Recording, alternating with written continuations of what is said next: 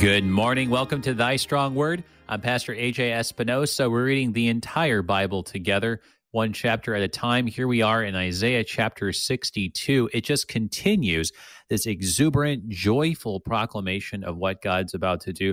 Again, in that local context, this is the devastated land of Judah, no temple, no city of Jerusalem. But here they are in faith saying, look it's coming and i'm not going to i'm not going to be quiet until it happens.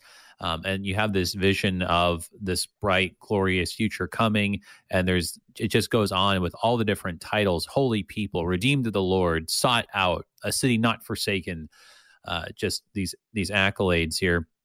You know but for us i mean it's it's it's what an interesting parallel you know like you're waiting for something for god and it just feels sometimes like when's it going to happen? When's it going to happen um, and this is really an example of, of prayer i think that this is just confidence saying you know what?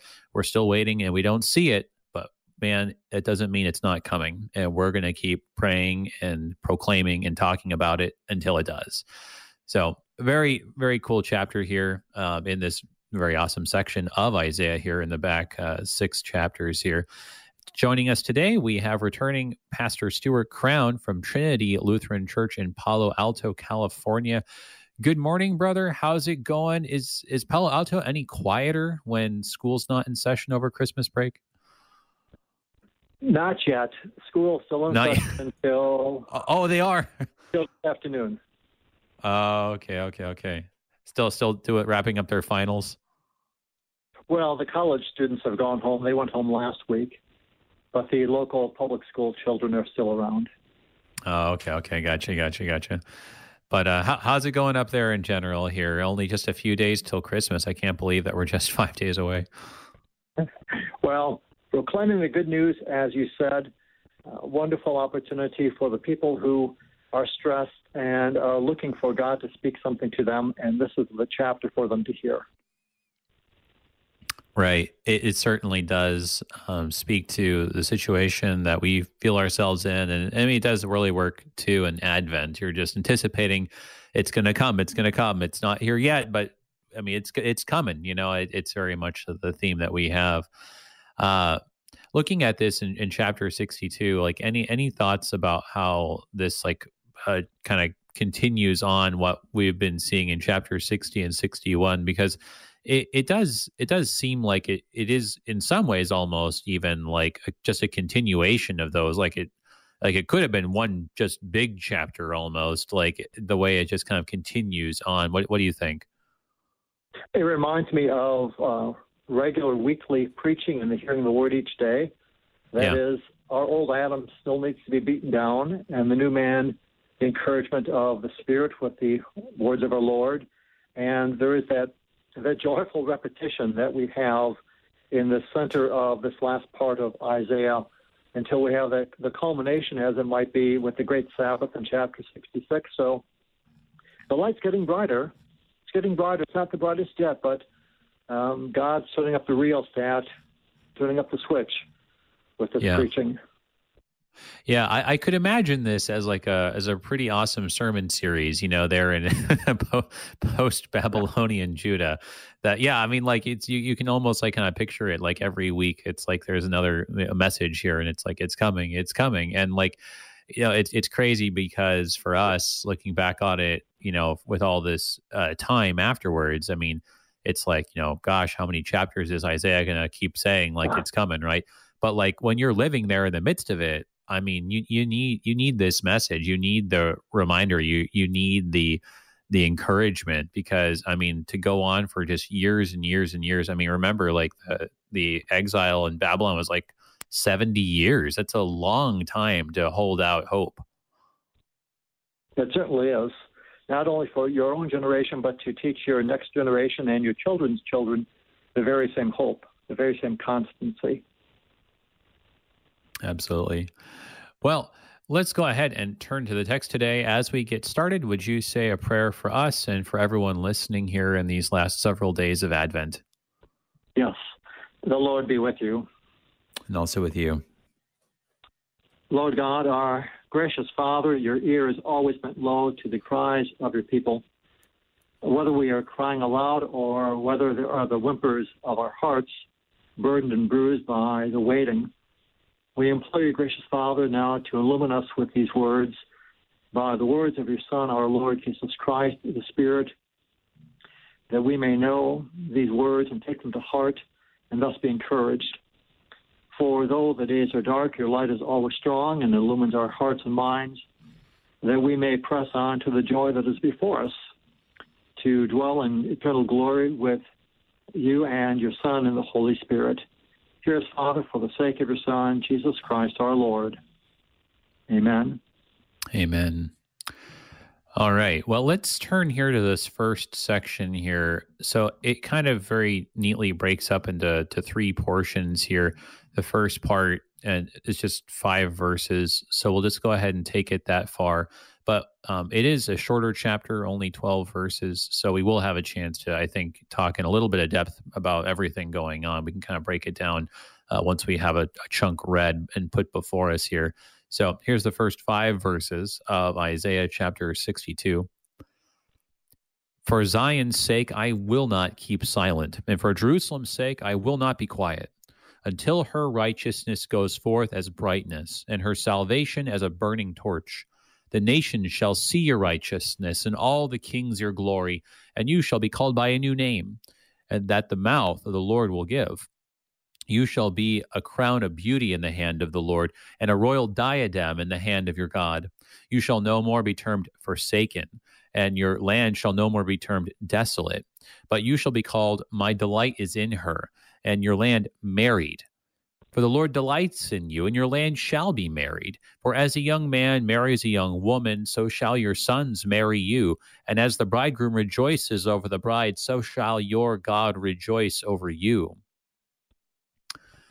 So, a number of things going on here. You've got the marriage language again, and we've seen that a, a couple of times here. We saw it back in the previous chapter in 61 where it was towards the end there in verse 10 that as a bridegroom decks himself like a priest with a beautiful headdress and as a bride adorns herself with jewels.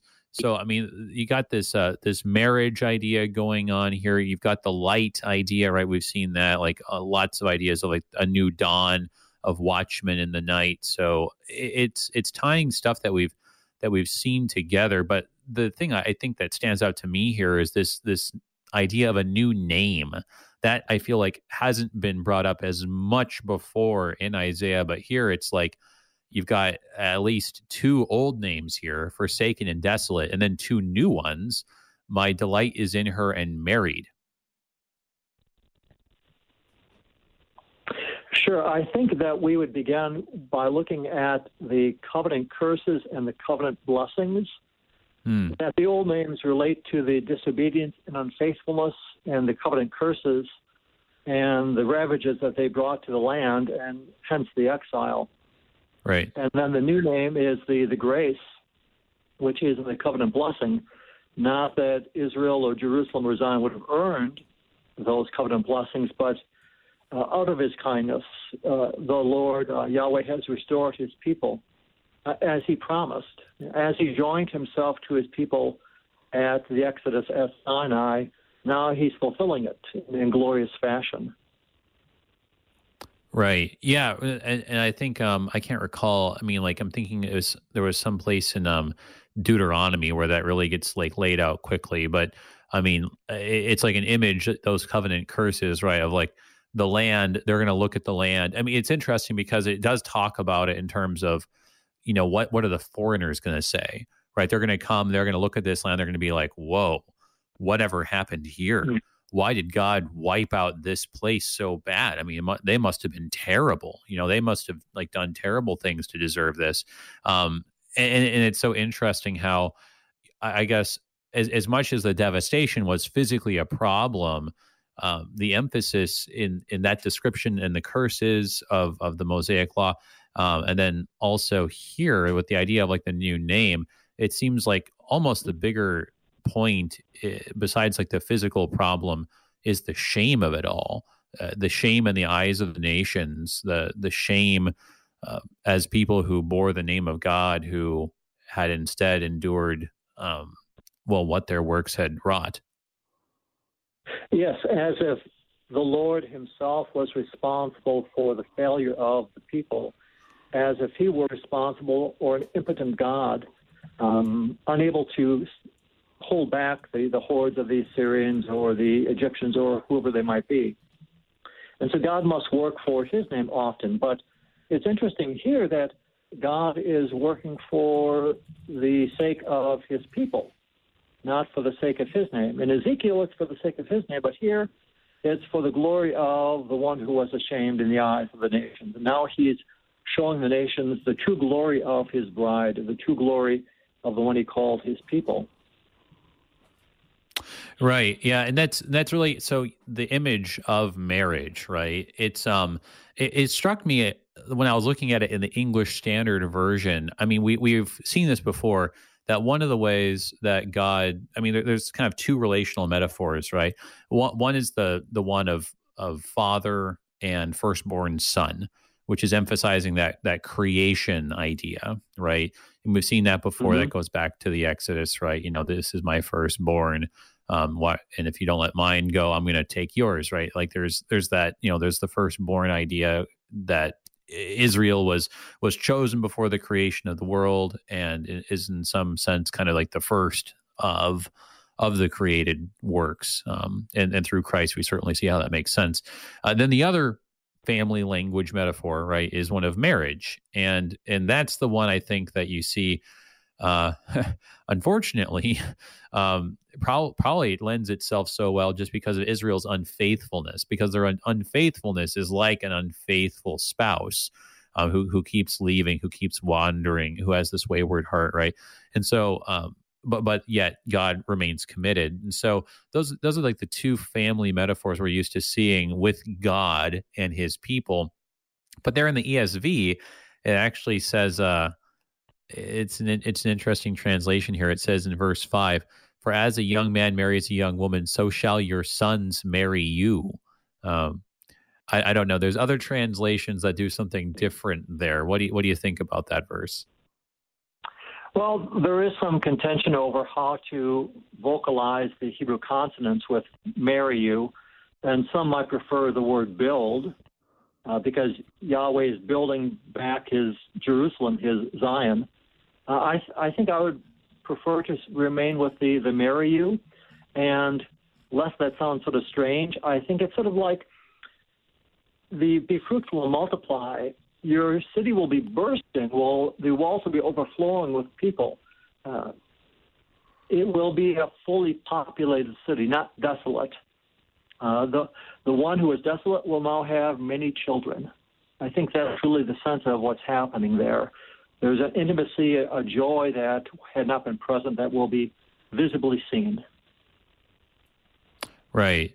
Well, that's that's um I mean, I think that makes sense. I mean, really we understand that and we've seen that like for several chapters that there is this idea that the people of God are going to be numerous and that they're going to be fruitful and there's going to be this rebuilding and and so I mean, as long as we're understanding that the metaphor is is is meaning that, right? We're not too far off the mark the thing that that I had read, um, and because I, I guess I hadn't like seen that that that marry was actually in contention there. The thing that I had seen suggested was that the word for uh, your sons there is actually very similar to the word for your builder. And so if you right. if you took it that way, you would get so shall your builder marry you. And I, I like that because I mean, if if if that is um, what what it's actually trying to say, in, in some ways, it kind of combines both of those family metaphors in a sense because it's calling God the builder, the creator, right?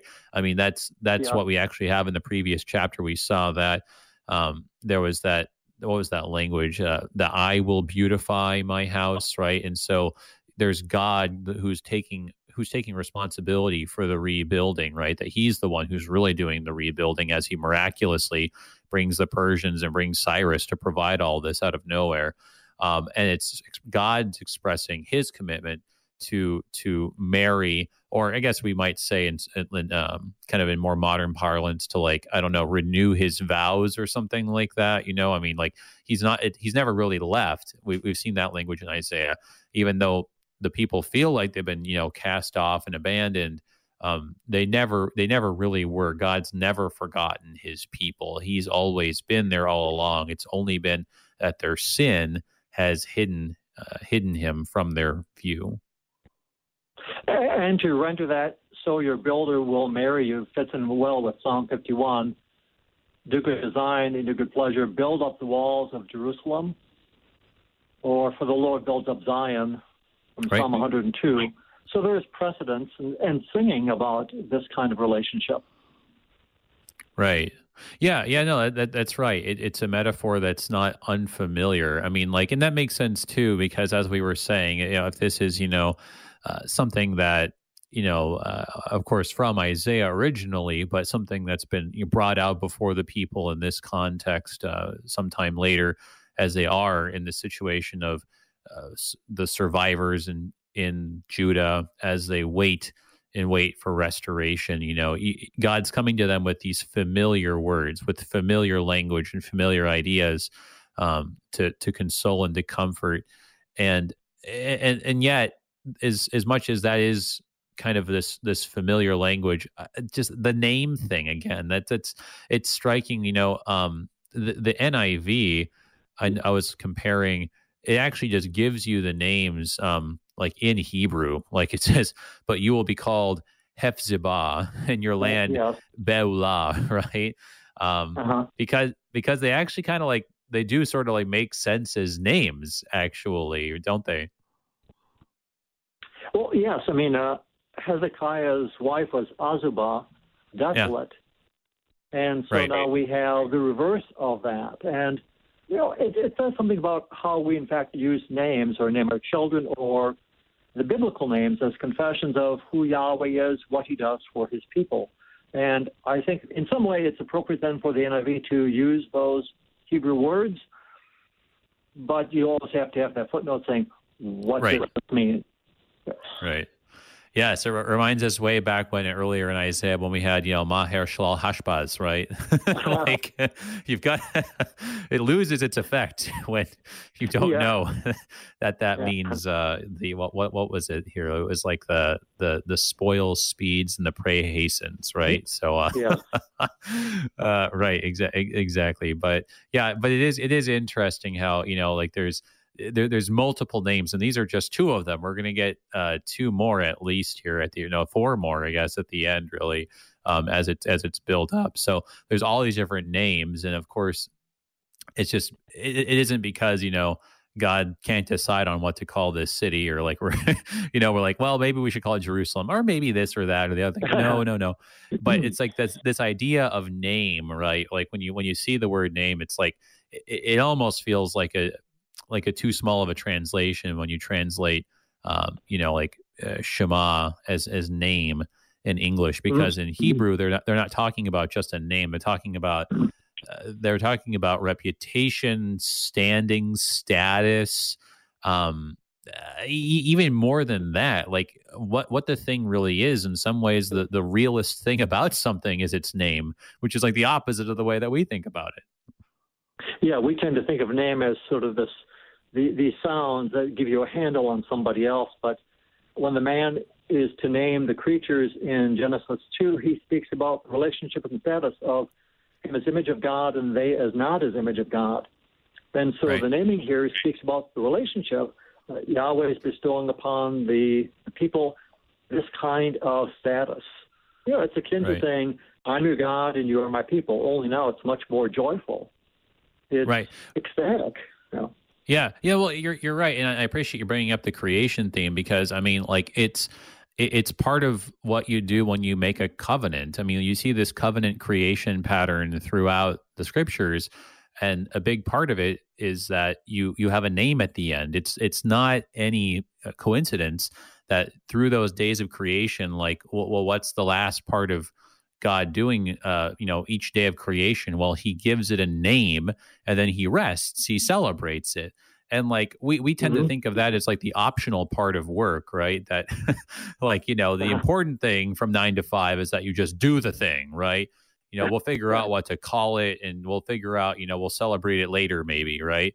But I mean, from God's perspective, I mean, naming it and celebrating it, that's a part of actual the actual work of creation. It's not done until it's named and celebrated uh, by its maker. Right. I think that you hit a, upon a really good point that once the man names his wife, then you find out what's going to be happening with the promise given in Genesis 3. He names her Eve because she is the mother, will become the mother of all living. And maybe that isn't simply be fruitful and multiply, but in the image of God, handing down the promises, handing down the word likewise. Well, right. And isn't that something, too, that like after God does all that naming in Genesis, right, that he then allows the man to actually give the names. He's, I mean, it, it kind of feels like, you know, when you're working on something, you're working on a project, you know, maybe I'm working on something in the kitchen. And then I, I, I say, Ellie, come over here, you know, and I, and I give my three year old some small task and I'll say, here, you can do this, or here, you can, you can name the thing that we just put together. Right. And she'll, she'll like, I don't know, she'll, she'll, she names like the, uh, oh, this is a bad example because it's like if I let her like name like one of our appliances or, or a car or something like that, like I didn't build those things. I wouldn't know where to uh-huh. start with those. But but you know, you like you sometimes actually like let the kids like do that part, right? But it's like it's not that like you needed them to do it, right? But it's like it's it's the part that like they can do, right? And it's like you let them be involved and isn't it just so merciful and gracious that God lets the man like do the the naming and even the rejoicing right as he looks at his wife mm-hmm. and and he, he says you know well, like she shall be called woman gives her the name and then he like he celebrates he rejoices you know like like and and, and you know of course I, there's everything that happens after that but i mean it's like god mercifully and graciously lets us be involved in his creating work yeah, I think that you, you reach into the whole issue of baptism at that point with the pastoral ministry, the instrumentation of the man pouring water and saying the word, involving us in, in the naming, as it were, as, as agency, not as the one who actually bestows the name, uh, to be builders, as it were, of the kingdom as the word comes to us.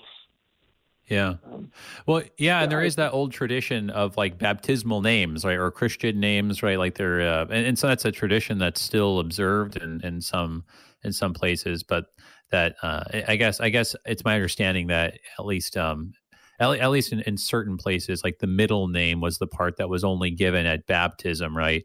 Um, or even mm-hmm. I, I actually I recall someone at like my former congregation that like that they told no one the name like until the child was actually baptized, right? And it was like name day. Um, and, and, of course, I, I, think too of like uh, in Latin America how there's this old tradition. We, we, we sing about it in the traditional um, Latin American Happy Birthday song, but like you would you would name the child based on um, the day they were born. And so, for instance, like if someone was born on December 25th, their name would be Jesus, right?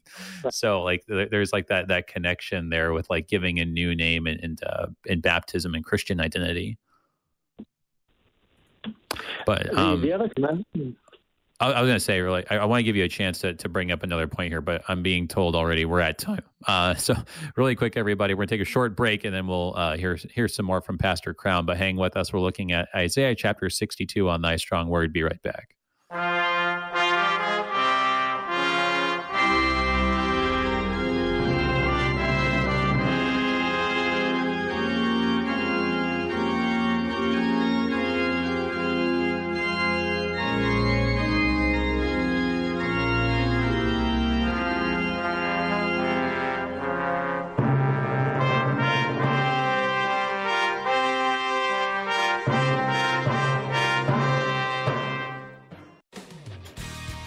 Ecclesiastes 10, verse 10 states If the iron is blunt and one does not sharpen the edge, he must use more strength. But wisdom helps one to succeed. Find this true wisdom in Christ on Sharper Iron every weekday morning at 8 a.m. here on Worldwide KFUO. Sharpen the iron of your faith together with two pastors as they take up the sword of the Spirit to proclaim the gifts of Christ crucified and risen for you. Did you know that your individual retirement account may make the best gift to KFUO? The IRS now allows individuals 70 and a half or older to transfer their required minimum distribution directly to charity and avoid paying the associated income tax. These gifts can provide regular long term resources to KFUO. If you have questions about making an IRA gift to KFUO, call me, Mary, at 314 996 1518. We'll send a representative out to help answer your questions and help you establish a legacy of giving to your favorite radio station, worldwide KFUO.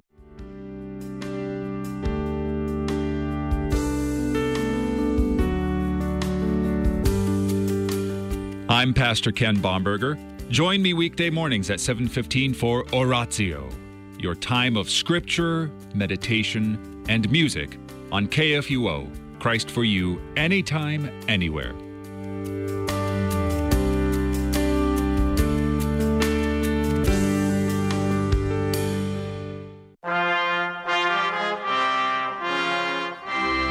Welcome back, everybody, to Thy Strong Word. I'm Pastor AJ Espinosa. We're looking at Isaiah chapter 62. We just read these first five verses, and we're looking at uh, a couple different things. You know, this idea of, of the light dawning, of this marriage idea, but we were just talking about the new name that the people of God receives and uh, how, how that's such a big idea. It's not just, you know, a label or a sound um, or something that you just you know you write down somewhere on a piece of paper. But we're, we're talking about you know a part of the the relationship of the covenant, talking about a part of the work of the creator that there is a name and there's a celebration and uh, so we, we're just kind of talking about these sorts of things i want to invite everyone who's listening live if you do have a question or a comment for us you can call in 1-800-730-2727 or if you're in st louis 314-821-0850 or you can always send an email to kfuo at kfuo.org.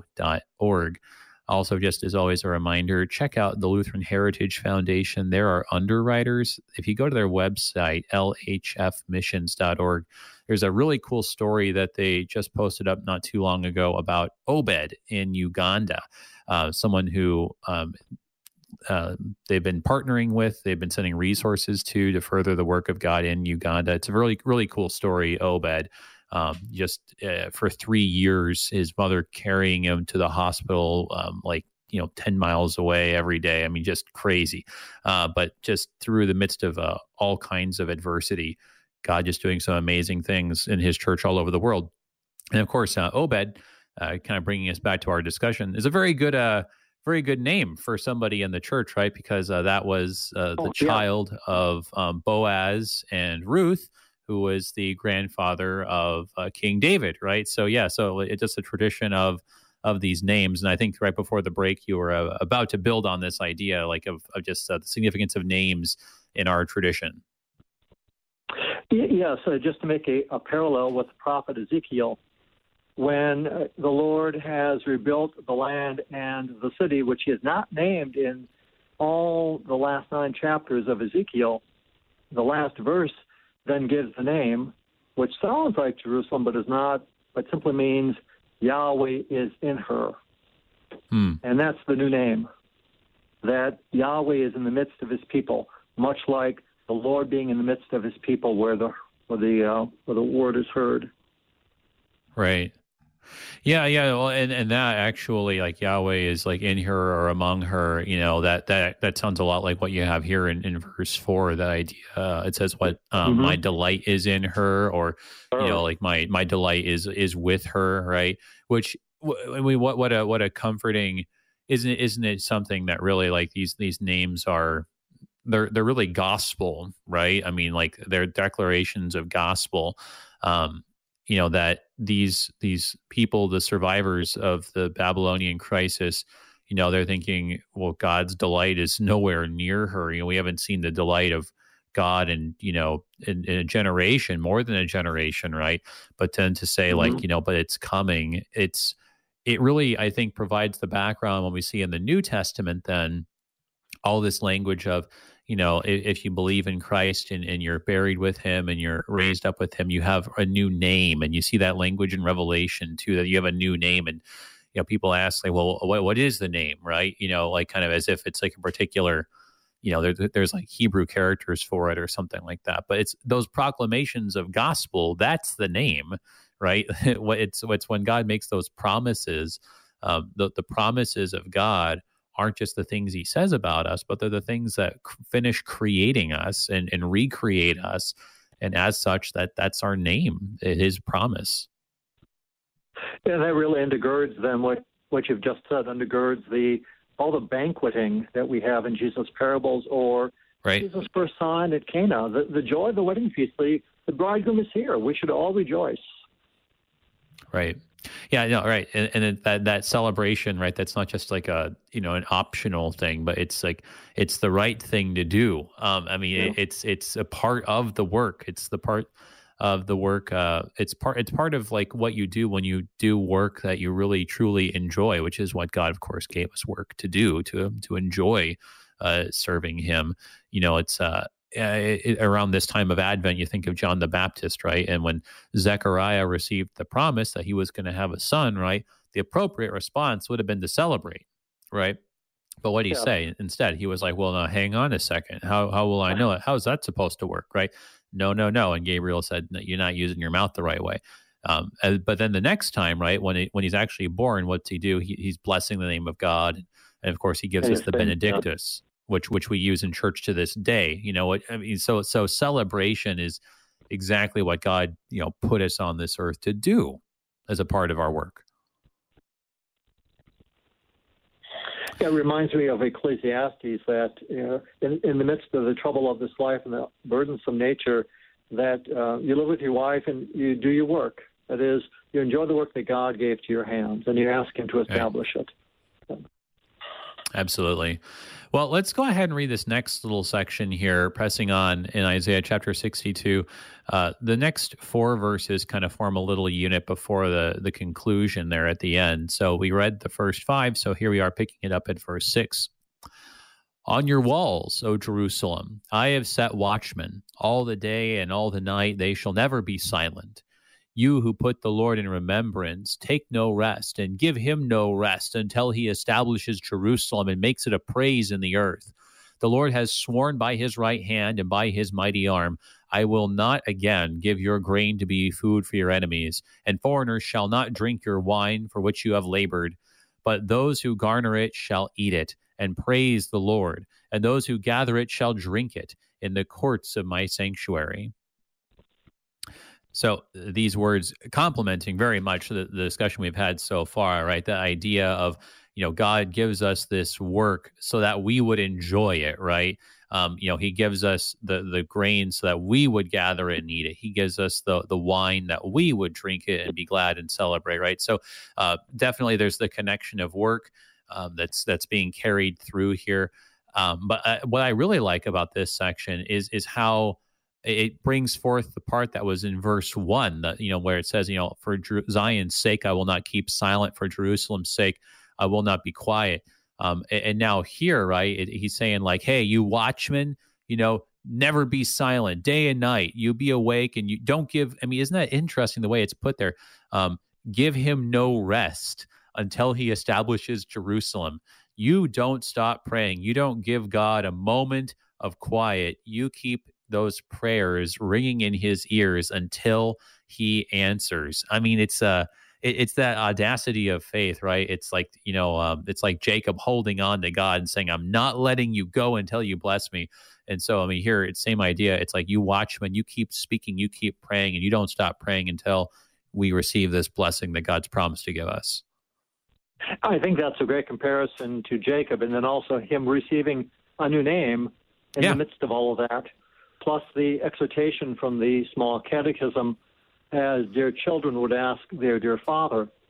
That is, children are always asking the parents, and that familiarity that the Christian should have based upon these promises to incessantly call upon the Father. That's uh, that's, right. Yeah, I, I had I hadn't actually like made that connection before. I mean, like, I mean, certainly there's the uh, there's the aspect of like familiarity and, and and tenderness and you know like my my daughters know that you know they can ask me for anything and, and there's that kind of um that boldness but there's also the repetition, right? I mean, like they don't stop asking until you acknowledge them. you know, it's just papa, papa, papa. I mean, it just like I mean, she would go on for like an hour, you know, if I didn't like finally say something. But I mean, isn't that isn't that something the the repetition, and and then um you know, of course, in the, as as you mentioned, with in the case of uh, Jacob's persistence, being given the name Israel. I mean, it, it, it is interesting again how the name we receive is a name of of blessing. It's name of gospel, like you know, and it means like you know, he who wrestles with God. But I mean, it, it's I mean, what a gracious thing, right? Um, because you know that God would let us wrestle with Him. I mean, like you know, He can wipe us off the face of the earth, but that He would be gracious enough to to hang with us, even though we struggle and even though we strive and even though we we even you know uh, we, we we mess up and we we get the relationship wrong, and so we give Him grief that that he sticks with us and he puts up with us. I mean, like you, yeah, that's another way of putting it. Like it's like I put up with you, no matter what. uh-huh.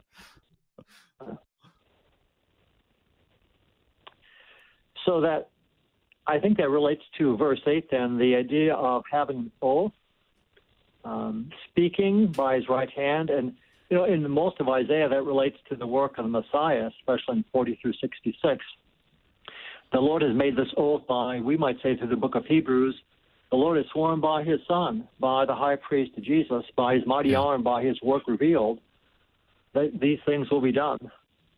Uh, all begins with speaking, speaking the word, speaking that recreative word that not only brings out of nothing, but also recreates out of sin and death. And that's what's happening here. What was once abandoned, dead, is now vigorous and living because of a word spoken a new relationship right. bestowed. Right. Yeah. Yeah. That that that theme again. That it's it's that it's that creative word that's speaking. You know, of course, going back to to Genesis again. Like you know, how does God create? Right. It's through what He says. That's the first step in every case. So, yeah, it, it's it's the it begins with the word, and speaking the word, it, it ends with words, with uh, the naming and the celebration. It's uh, yeah, definitely pointing back to you know the identity of uh, Jesus Christ as as the Word, and of course that's I mean coming up as our gospel for for Christmas Day, going back to John chapter one, putting all these ideas together. Hmm. Well, so so here we so we have you know I, I think uh, again this second section really just complementing everything that we had in the first section. Um, you know, it is interesting that, you know, even after the new names have been received, you know, my delight is in her or with her, um, in your land, you know, married, uh, still, still being called Jerusalem, right? So that just kind of goes back to our idea that it's not as if it's, you know, literally renaming it like no one's going to call it Jerusalem anymore. It's just, you know, but but the name is is more than just the the sound you call it. We're talking about its its status, the promise, the the the what it's created to be right by by god when he speaks that's what you are what he calls you is is your essence not your label right so mm-hmm. um put, put, putting all these things together the uh re- really i think for us i mean just what a what a clear message to us that even as we wait during the season of advent um, as we were being reminded of you know the, the coming of our lord jesus that you know he came once he's coming again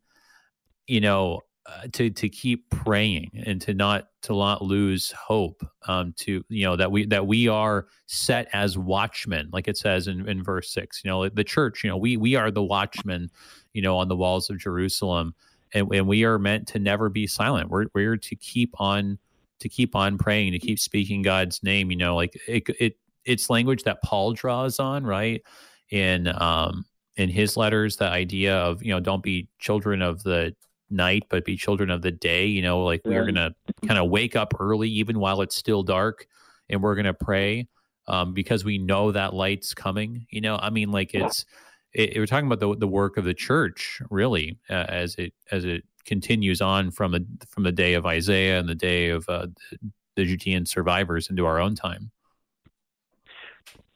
If, yes, I, I, would like to make one other uh, pull one other thread through this. Uh-huh. The whole idea of eating and drinking before God Right. In Exodus 34, God has the elders and Moses and Aaron and his sons, and they see God and they're not consumed. And you have the same promise here in the courts of his sanctuary. And then the, the foretaste of the feast to come in the sacrament, eating in the courts, drinking in the courts of our God. He invites us to his table. And the Son feeds us with that, that drink of life that will sustain us always. Um, well, well right. And that, that of course, yeah, I think, well, that fits. I mean, um, you know, with one of our communion liturgies, what do we say, um, you know, right after we have the words of institution and uh, the Eucharistic prayer? But like you, you say, as often as you eat this bread and drink this cup, we proclaim the Lord's death until he comes. I mean, that, that oh, that's yeah. the idea, right? We, we have this meal again and again and again, and we're not going to stop having it until we have it with him in the newness of the new kingdom, the new Jerusalem, the new heavens and the new earth. I mean, it's the, the, the speaking of the words goes with this, this meal that we have ahead of time, this foretaste of that wedding feast to come. So yeah, I mean, like, like all these things get tied together um, in the yeah. in the sacrament. Yeah, the, the watchman might be compared in a loose way to the pastor confessing the words or he's saying the words of the Lord at the table, not through some magical incantation, but he's proclaiming what the Lord says. And so right. the the watchmen are crying out, "Here is the meal! Here is the meal! Come, people, come and eat what you did not purchase. Right.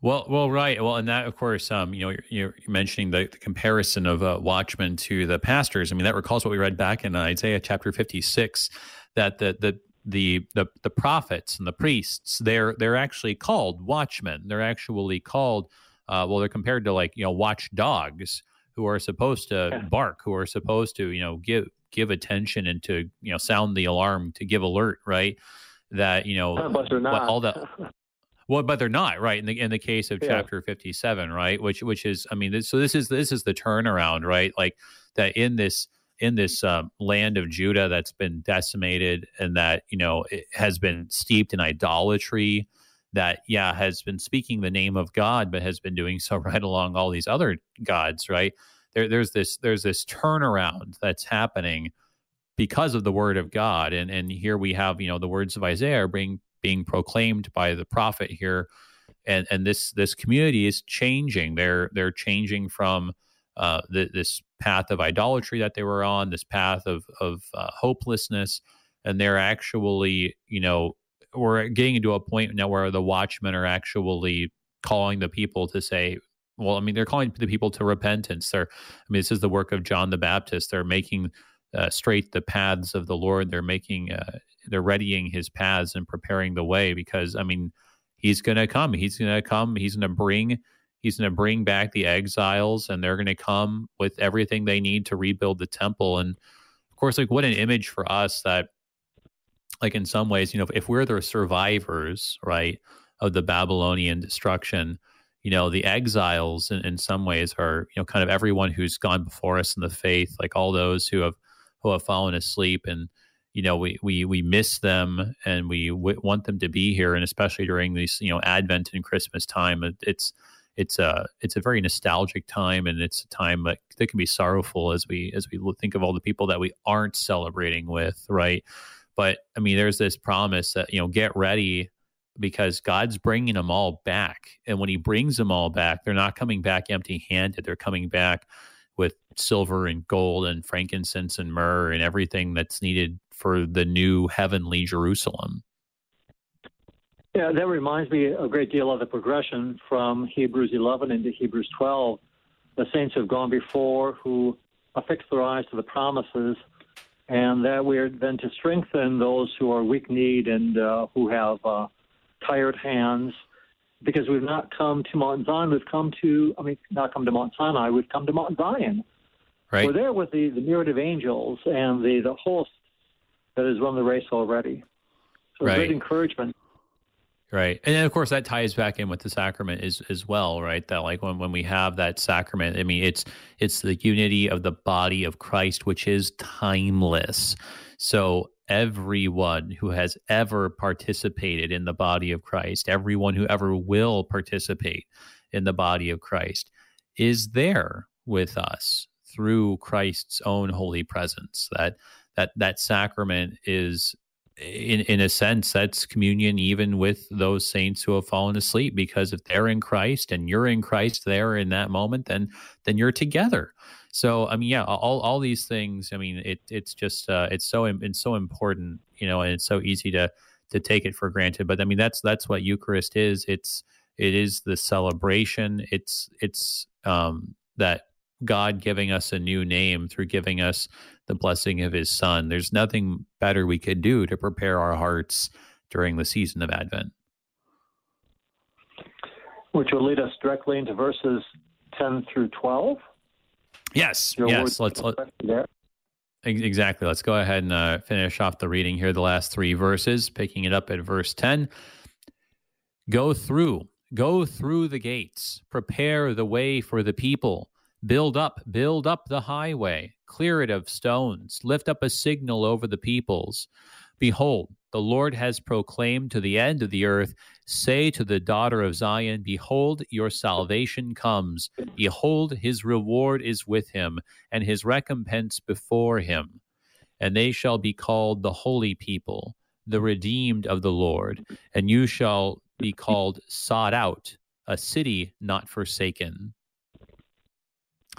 So yeah, there we there we have those those final four names all all added on at the end. The holy people, the redeemed of the Lord, sought out, uh, a city not forsaken. You know, and these are names that I mean, it's uh, really it's really something because these aren't just the names that God like whispers in our ears, but these are the names that God gives us and proclaims so that the whole world can see. Right? He has proclaimed to the ends of the earth. This is the reversal of all the shame of exile as the this new signal is is lit up for the world to see. Mm-hmm. In one sense, that is the fulfillment. We've been waiting since chapter two of Isaiah, when Mount Zion will be elevated above all the other possible mountains, and the Gentiles will stream there. Gentiles will come in through these city gates. Uh, it's the the mystery of Ephesians three, where it's both not it's not only Israelite or Jew, but it's Israelite and Gentile, the nations will come here for instruction. Um, in right. Jesus' ministry then to the Gentiles, bringing them into the city by faith. It's a wonderful uh, t- move to the New Testament that Isaiah gives to us, that, that fifth evangelist or the Old Testament evangelist. Right. Well, right. Yeah, and we, we've talked about that. How you know, like throughout Isaiah, you know, there's been this idea. I mean, going back to, you know, before we were in kind of the Babylonian section and we were dealing with the Assyrian stuff, that, you know, how, how after the Assyrian crisis, there really was like a, an ingathering and uh, people came back to Jerusalem. There were all those people who were resettled up north in Samaria. And some of them, they, they came down to the city of Jerusalem and celebrated Passover with King Hezekiah that, you you actually had this image of like the Gentiles were literally like coming down, and and so similarly here. It, what we have the description that the Babylonians who oppressed them there are actually going to be the ones that Cyrus orders to come back and help, and some of them are going to end up worshiping there in Jerusalem, and how you know this this Old Testament picture, how it's you know happening in a in a small way, a limited way, is uh is is just pointing forward to the the fullness of that day when you know there's the, just the vision of revelation right that you've got from every tribe and language and people and group on the earth uh, all mm-hmm. bowing down before the throne of the lamb and shouting his praise that um, it's it's just so universal in scope the the other aspect that I have enjoyed about this chapter is it isn't that the people of God had to encourage Yahweh to do something. It's more like He has been running toward them. He found them, yeah. He raised them, they wandered, He was persistent, and now He has accomplished this great salvation for them, and He wants them to participate in the joy of His love. Yeah, yeah, that is interesting, right? Like as uh, as much has been has been said, right? You know, because we actually had that language of build up, build up the highway, right? That was back in uh, chapter fifty seven, right, where we where we had this, you know, uh, you know, build up, build up, and uh, you know, actually there even too, remove every obstruction from my people's way. you know, back in back in chapter 40, when all this kind of got kicked off, it was, you know, prepare the way of the Lord, make his paths straight. Like he was the one who's kind of coming. But like here it's almost like, hey guys, actually God's always been here the whole time. It's it's time for you to come on and, and get on the way and to to go through the gates, right? I mean, isn't that isn't that interesting, right? It's like uh, God's actually telling them that they're the ones who need to like get a move on here, uh, and, and, telling them to like enter in. I mean, it reminds me of uh, how our Lord, you know, when He gives His parable, I think it's the parable of, I think it's the parable of like the the talents, right? I mean, like good good and faithful servant, enter into the joy that your master has prepared for you, right? That that like enter in, right? That language of, yeah. Um, you know, mm-hmm. yeah, God God wants yeah. us to like enter into it. Like he's actually like preparing like the way like for us. You know, he's the one who's here. He's he's been here for us all, all along. He's come near. Of course, he's come near in the incarnation of his son. So it's it's we are the ones who need to stop being far away from from God, and he's the one who actually makes that happen. Yeah, that's a fascinating comparison. In the book of Ezekiel, um, when God recreates the land and the city in chapters 40 through 48, he comes back but by the end of the chapter, the people aren't in the land yet. It's, it's as if he's going to invite them back into what he has prepared for them. He has prepared the bridal chamber. He has prepared all of the incense, all of the oils, as much as a husband wishes to bestow upon his wife the goodness of his love, like Song of Solomon. Right. That's about to happen, and there to understand that wonderful joy, as you, as chapter sixty-one ended.